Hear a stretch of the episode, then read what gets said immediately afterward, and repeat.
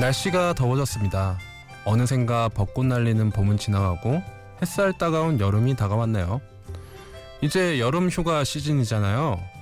둘이 휴가를 맞춰서 어디로 놀러 갈지, 뭐 맛있는 거 먹으러 갈지 그 계획을 짜면서 들떠 있는 커플들을 많이 보곤 합니다. 그런 모습들이 좀 눈꼴 사납고 막 짜증나고 그러시죠. 하지만 전 알아요. 여러분들은 부러워하고 있다는 걸. 당신도 당신 가슴 속에 있는 그 사람과 함께 여름을 맞이했으면 한다는 걸 말이죠. 그리고 올해는 고백을 못하고 넘어갔지만 내년에는 제발, 내년에는 반드시 기회를 노리고 있다는 걸 말입니다. 오늘 밤은 저와 함께 당신 마음속 짝사랑 이야기를 한번 해보죠. 계절의 봄은 지나갔지만 우리의 봄은 아직 시작도 안 했습니다. 심야 라디오 DJ를 부탁해 오늘 DJ를 부탁받은 저는 짝사랑 매니아 짝사랑 덕후. 사랑 없이 못 살아 정말 못 살아.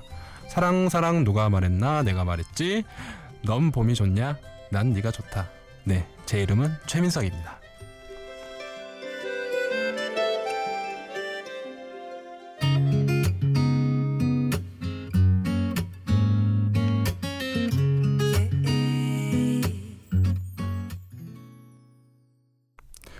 봄이 좋냐? 어? 에이 그 이런 멍청이들. 그죠? 아니 내 맘도 몰라주고 딴 놈 아 죄송합니다. 저 잠시만요. 아니 아니. 딴 남자 여자 분들이랑 꽃놀이 간대요. 아니 뭐 한강 가서 벚꽃 사진 찍고 뭐 치명 먹고 그런답니다. 아니 뭐 그랬대요. 이제 여름이니까 뭐 지난 봄에 그랬나 봅니다. 뭐 참 짝사랑이라는 거 그래요. 속상하고 괜히 나만 피해 보는 것 같고 나만 아프고 슬프고 그래요. 그죠 그래서 그게 너무 억울해서 애꿎은 커플들에게 막 저주를 퍼붓죠. 니들이 언제까지 잘 지내나 보자, 막 언제 헤어지나 보자 이러면서 하지만 다시금 부러워하기도 하죠. 아, 나도 저러고 싶다. 내가 더 잘할 수 있는데 사랑 누구랑? 여러분들 마음속에 있는 그 사람과 어때요? 딱 맞죠? 장난 아니죠? 완전 닭살 돋죠?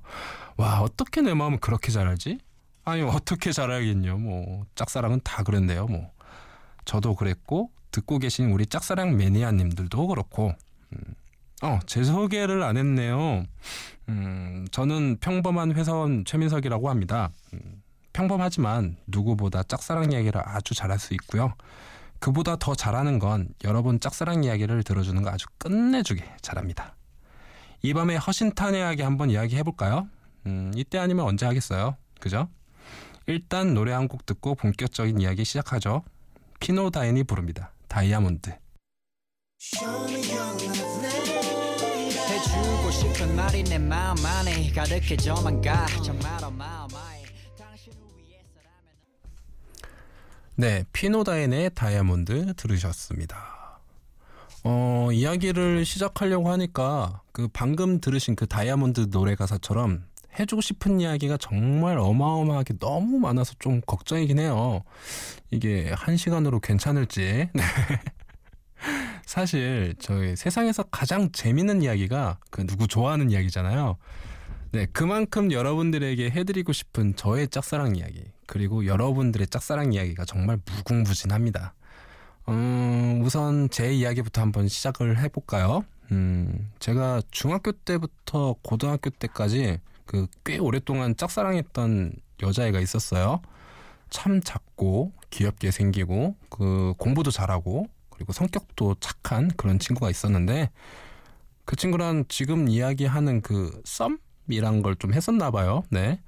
그 편지도 몇 번 주고 받았었고 문자도 주고 받았고 뭐 어쨌든 그랬어요. 근데 그 고백할 용기가 없었어요. 그때 나이가 사춘기잖아요. 사춘기 나이가 한창 그 외모에 신경을 쓸 나이잖아요. 근데 그때 전 되게 못생겼었거든요. 막 뚱뚱해가지고 여드름 투성이에 막, 아, 물론 지금은 잘생겼지만, 농담입니다. 어, 어쨌든, 그때는 그랬습니다. 네. 그 외모 컴플렉스가 그때 너무 심해가지고, 아, 얘는 날 좋아해 줄 리가 없어. 그래, 내 마음을 받아줄 리가 없어. 라고 그렇게 생각을 하고 다녔어요. 그때 한 친구가 제가 이런 걸 알고는 어, 자기만 믿으라고 자기가 연결시켜 주겠다고 하면서 도와주겠다는 거예요. 뭐 저야 당연히 고마웠죠.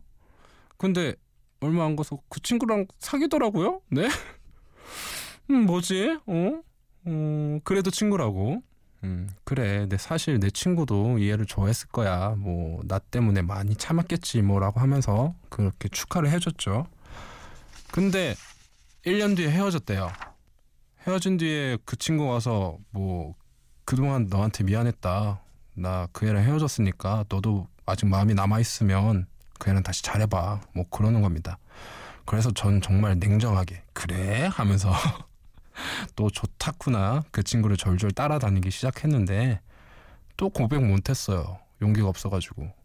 그때 나타났던 게 그 여자애랑 같은 동아리 멤버였던 옆반 친구였는데 또 자기만 믿으래요. 자기가 연결시켜 주겠다면서 어떻게 될게요? 또 그 친구랑 사귀었어요. 뭐 시내에서 둘이서 손을 잡고 걸어가는 걸 제가 두 눈으로 똑똑히 목격을 했어요. 네. 결국 그렇게 그 친구를 포기할 수밖에 없었던 그런 아름답고 슬픈 이야기가 있습니다. 네. 여기서 여러분들에게 말씀드리고 싶은 이야기가 뭘까요? 네. 세상에는 믿을 놈 하나도 없다는 겁니다. 모자란 사랑 고백이라는 걸 알지만 어쩔 수 없.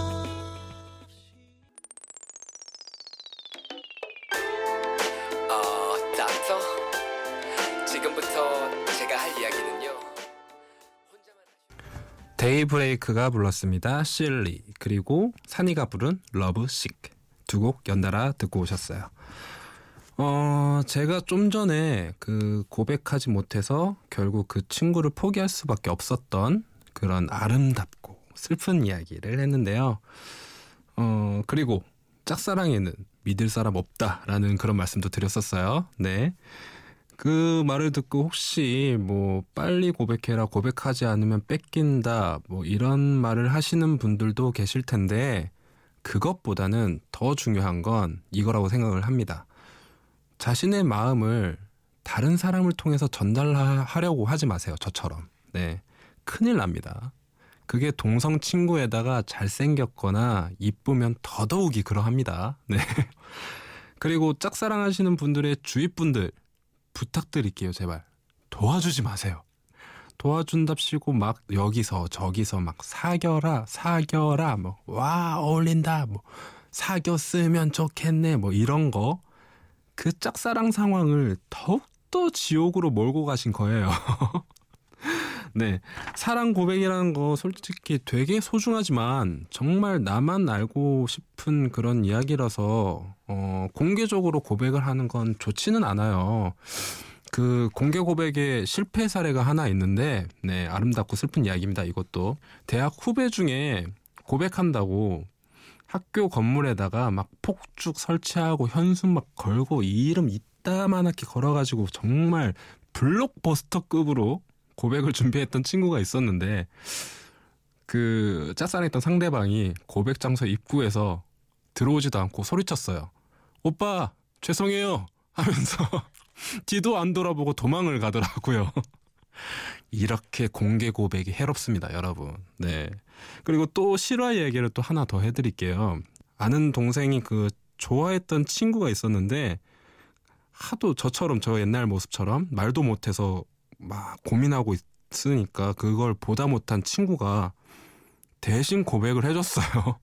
근데 대신 차였어요. 이게 뭡니까? 대리운전도 아니고 대신 고백이. 어, 자기 마음을 자기가 정해야지. 누가 전달을 하나요? 그죠? 그러니까 도와주시는 건 그 고백할 수 있는 용기, 혹은 그 사람에 대한 정보, 뭐, 어디를 가면 그 사람을 자주 만날 수 있다라는 그런 정보, 그 정도만 건네주시고, 나머지는 그 당사자들에게 맡기는 걸로. 네. 자, 서두르지 말고 누구보다 멋지게 남들과는 다르게 그 사람을 잡길 바라겠습니다. 그리고 마음을 전하세요. 카니발이 부릅니다. 그녀를 잡아요.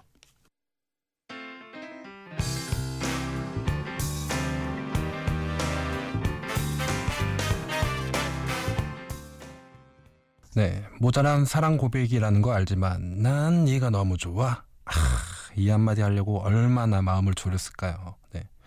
1분 남짓 안 되는 이 이야기를 하려고 얼마나 많은 시간을 가슴앓이를 했을까요? 네. 생각을 한번 해보세요. 제가 처음에 말씀드렸어요. 짝사랑을 하면 괜히 나만 아프고 슬프고 손해보는 것 같다고.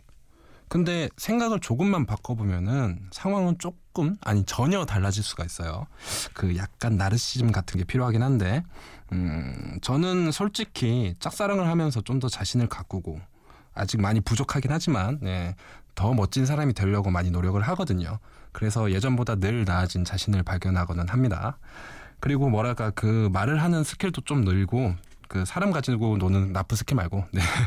어떻게 하면 그 사람이 날 좋아하게 될지 뭐 이런 거 어쨌든 짝사랑은 절대로 슬프고 아픈 게 아니라고 생각을 해요.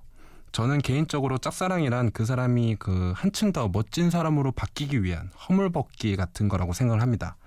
어, 저 대학교 때 이야기를 잠깐 해드릴게요. 제가 대학교를 연극과를 나왔는데 같은 연극팀 후배 중에 너무 이쁜 친구가 있었어요. 근데 얼굴이 좀 차갑게 생겼었거든요. 세게 생겼고. 그래서 얘는 아 얼굴값 하겠구나라고 생각을 했었어요. 근데 우연히 그 친구랑 MT에서 단둘이 이야기를 나눌 기회가 있었는데 아 이 친구가 진짜 너무 괜찮은 거예요. 생각하는 거나 이 마음가짐 같은 게 너무 순수하고 착하더라고요. 그래서 나도 모르게 좋아하게 됐죠. 네, 저는 얼굴보다 마음을 봅니다. 네, 어쨌든 좋아하게 됐습니다. 어, 고백을 하고 싶은데 아, 어떡하지 하다가 기회가 왔어요.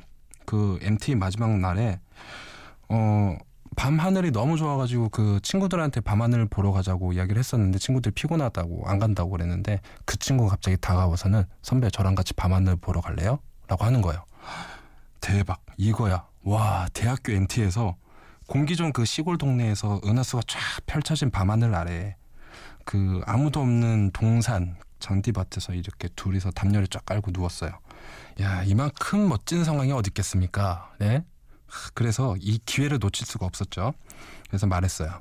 누구야? 내 선배? 음, 저기 들어가자 춥다. 네, 그런 말을 했었는데 그게 왜 그랬냐면 그 갑자기 좋아한다는 말보다 다른 어떤 무언가가 제 배 안에서 그 세상 밖으로 빨리 나오고 싶어 했어요. 그때 너무 긴장했나 보지.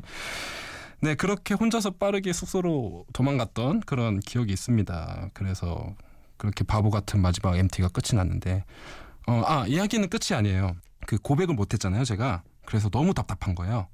연극 연습도 안 되고 공연은 다가오는데 공연 끝나면 하, 만나기 힘들 텐데 이러면서 너무 가슴이 답답하고 막 그랬어요. 그래서 공연 일주일 전에 공연하기 일주일 전에 고백하기로 마음 먹고 어, 그 친구가 살고 있는 집으로 가기로 했습니다. 혹시 여러분들 영화 Love Actually 보셨나요? 거기 있는 그 스케치북 고백 아시죠? 네. 그걸 하기로 마음을 먹었어요. 그래서 하고 싶은 말은 그 큰 도화지를 하나 사가지고 여러 장 사서 막 거기에다 다 적고 하고 싶은 말 다 적고 한밤중에 그녀 집으로 찾아갔었죠. 그리고 문을 두드렸고 그녀가 나왔어요. 그리고 조용한 음악을 틀고 네, 고백을 시작을 했죠. 어, 말은 한마디도 안 했어요. 네, 하고 싶은 이야기는 그 도화지다가 전부 다 썼거든요. 그 후배도 뭐 따로 말을 한마디 안 하고 조용하게 제 고백을 들어줬었습니다. 어, 재밌는 멘트 썼을 때는 그 친구도 웃어주면서 당황하지 않고 저희 작은 이벤트를 받아주었죠. 네, 결과는 좋지는 않았지만 그 가벼운 포옹을 끝으로 네, 그 친구 집에서 나왔습니다. 그리고 문 앞에서 그 친구 집 문 앞에서 새까만 밤하늘을 쫙 바라보는데 나오는 건 눈물이나 뭐 한숨 이런 게 아니라 뭔가 상쾌하고 속 시원하고 그 뭔가 신나는 기분, 뭔가 해냈다는 이런 기분과 함께 웃음이 나오더라고요. 뭐 고백 성사가 중요하지는 않았어요. 그때는 뭐 내 마음을 전달하는 게 더 중요했었거든요. 그렇기 때문에 전 정말 최선을 다해서 제 마음을 전달했고 그녀도 최선을 다해 제 마음을 들어줬으니까요. 그래서 너무 기분이 좋았습니다. 그리고 이제 집으로 가려고 발걸음을 옮기는데 갑자기 그때 첫눈이 펑펑 내리는 거예요. 와, 그땐 정말로 로맨스 영화의 주인공이 된 줄 알았어요. 네. 그 길 위로 쌓인 눈을 하나씩 밟으면서 아무도 없는 길거리를 딱 걸어가는데 야 정말 오늘 고백하기 너무 잘했다는 생각과 함께 그래 이거면 됐어 라고 중얼거리면서 웃으면서 집으로 돌아갔던 기억이 있습니다. 그땐 어떤 영화에서도 얻을 수 없는 감동을 받았어요. 저 스스로에게. 그래서 짝사랑은 자신을 더욱 멋지고 그리고 세상을 아름답게 보게 만드는 대단한 힘이라고 생각을 해요. 그래서 그 사람을 사랑해서 세상이 달라 보이고 그 사람을 생각하면서 뭔가 공기도 틀려지고 그 사람을 위해 맛있는 음식, 좋은 장소도 많이 알게 되고 그리고 잘 보이기 위해 스스로를 가꾸고 멋진 모습을 위해 수없이 노력을 하겠죠. 그래서 짝사랑은 그 사람을 사랑함과 동시에 자신 또한 사랑할 수 있는 계기가 된다고 생각을 합니다. 그렇게 자신도 캔디 젤리 같은 달콤한 영화 속의 주인공이 되는 거죠. 자, 노래 듣고 올게요. 러블리즈가 부릅니다. Candy Jelly Love 그리고 영화 Sing Street OST의 Up 두 곡 듣고 오겠습니다.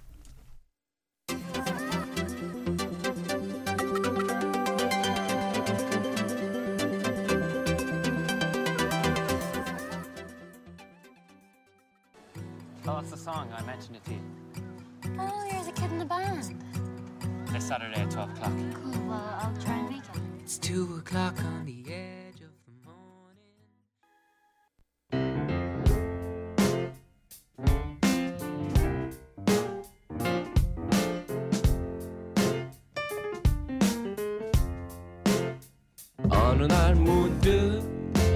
따뜻한 바람이 네가 보낸 걸까? 네 냄새가 나 참 향기롭다. 참 오랜만이다. 보고 싶다. DJ를 부탁해. 심야 라디오 DJ를 부탁해. 저는 오늘의 DJ 최민석입니다. 방금 들었던 노래 중에 영화 싱 스트레트 업에 이런 가사가 나와요. 그녀가 날 빛나게 해. 그녀가 날 웃게 해. 그녀가 날 날아오르게 해. 그렇게 짝사랑은 모, 내 모든 상황을 바꾸죠. 정말 환상적인 일이에요. 그죠? 하지만 그렇지 못한 경우도 있기도 해요. 뭐 잠깐 분위기를 좀 바꿔보자면 음, 이번엔 제 이야기 말고 다른 사람 이야기를 한번 해볼게요. 어, 이 친구가 같은 직장 동료를 좋아하게 된 거예요. 그 직장 상사인데 그리고 직속 상사이고 그 같은 업무를 하다 보니까 그 자주 마주치게 되고 그렇게 서로 이야기할 기회가 많아지고 자기랑 참 맞는 부분이 많다는 걸 알게 되면서 자기도 모르게 이분을 좋아하게 됐대요. 그래서 전 뭐 늘 그렇게 이야기를 했죠. 고백해 보라고. 뭐 네가 꿀릴 거 전혀 없어 보이는데 이러면서 어, 막 용기를 붙돋아 줬는데 뭐 그 친구 말로는 그게 말처럼 쉽지가 않대요. 뭐 직장이란 게 일적인 거와 함께 하다 보니까 그게 잘 안 된다고 하더라고요. 뭐 최악의 경우에는 뭐 자기는 차여도 괜찮은데 만일 그 사람의 마음은 그게 아닌데 자기가 막 다짜고짜 막 고백을 하게 된다면 어, 같은 팀인데 일할 때 좀 불편하지 않을까 하는 걱정을 하기도 하고 또 뭐 잘 돼서 사내 연애를 하게 됐다고 가정을 해보자면 주위 직장 동료들이, 동료들이 만약에 사내 연애를 알게 되면 막 짓궂은 장난 같은 걸 할 게 뻔한데 자기는 괜찮지만 그분은 이겨낼 수 없을 거라고 뭐 그 친구가 이야기를 하더라고요. 그리고 결혼까지 꼬린을 하게 된다면 정말 좋은 경우가 되겠지만 만일 헤어지게 된다면 둘이 다시 친한 직장 동료로 돌아갈 수 있을까라는 그런 그 고민을 털어놓더라고요. 음, 제가 좀 할 말이 없어졌어요. 그 이야기를 듣고. 뭐, 솔직히 뭐 다른 친구들이 야, 우리 회사에 진짜 괜찮은 여자 있는데 막, 와, 진짜 죽이는데 한번 술김에 꼬셔볼까? 말라는 그런 좀 가짜는 이야기만 듣다가 이렇게 좀 진지한 사랑 고민 이야기를 들으니까 제가 해줄 이야기 없었어요. 그때만큼은 좀 그 친구에 좀 미안하긴 했는데 사실 저는 사내 연애를 좀 반대하는 입장이긴 한데 근데 오히려 이 친구가 이렇게 이야기를 해주니까 꼭 이루어졌으면 좋겠다라는 생각이 들더라고요. 그, 그 친구는 그 짝사랑하는 상대분을 너무 잘 알아서 그리고 자기 주위 환경을 너무 잘 알아서 고백을 못하는 그런 짝사랑을 하고 있었는데 자신의 감정보다 그분을 아끼고 있다는 게 막 느껴졌었어요 그때는. 음.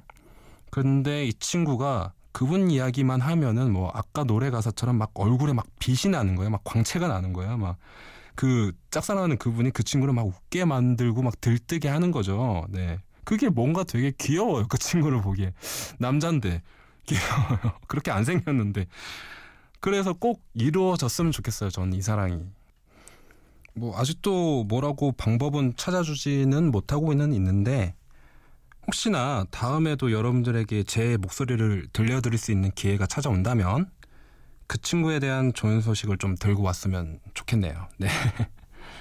어, 만일 이 방송을 제 동생이 짝사랑하는 그분께서 듣고 계신다면, 음, 새벽이지만, 혹시나 제 친구의 마음을 알고 계신다면, 그분도 마음이 비슷하다고 하시다면, 먼저 다가와 주세요. 네, 그 정도 티를 냈으면 좀 눈치를 좀 채주십시오. 네, 부탁드리겠습니다. 아, 이 친구뿐만 아니라 다른 짝사랑의 상대분들에게도 좀 부탁을 드릴게요. 그 얼마나 마음을 졸이고 있겠습니까? 네. 혹시나 자기도 그분이 좋다면, 근데 나도 말하기가 힘들다면 용기라도 주시길 부탁을 드립니다. 누구보다 멋진 고백을 받아보려면 뭐 그 정도 노력은 할 수 있으시겠죠? 네. 로꼬, 네가 모르게 그리고 송이란의 베이비 연달아서 듣고 오겠습니다. 내 오늘 밤도 너를 떠올려 네가 모르게 yeah, 네가 모르게 I know what you think. 혼자 무슨 생각하는지.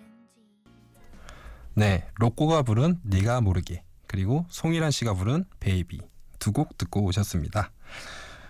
어, 개인적으로 제가 요즘 짝사랑하고 있는 분이에요. 송이란 씨. 네, 팬이죠. 네.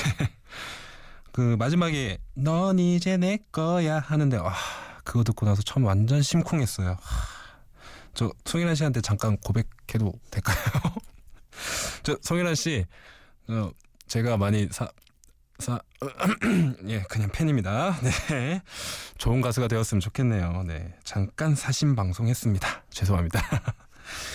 어, 자, 어느덧 인사를 드려야 할 시간이에요. 음, 이 새벽에 여러 고민들이 있어서 잠 못 이루시는 분들을 위해서 그분들 중에서 짝사랑 때문에 또 잠 못 이루시는 분들을 위해서 이야기를 한번 나눠봤어요. 어, 혹시, 어, 맞아. 나도 이랬었지. 혹은, 어, 이 사람 얘기 내가 요즘 썸 타는 그의 얘기 같은데 혹시 내 사연을 이야기한 거 아닌가? 라고 하실 분들이 있다면 말씀드릴게요. 네, 맞아요. 바로 당신 이야기입니다. 네. 혹시나 주위에 민석이라는 아는 형, 오빠, 동생 있냐고 물어보시면 분명히 이 방송을 들었고 그리고 당신 마음을 눈치채고 있는 분이니까 있다고 하세요. 네. 그리고 고백을 해보세요.